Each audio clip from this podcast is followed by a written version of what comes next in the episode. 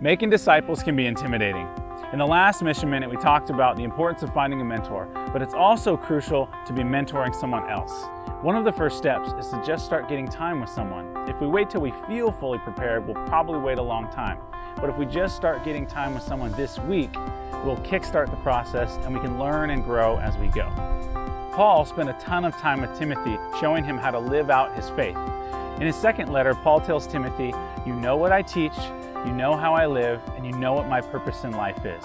These things can only be passed on with time and a close relationship. So pray and ask God who you can be getting time with. Reach out to them, put it in your calendar, and start getting time with them, and God will give the growth.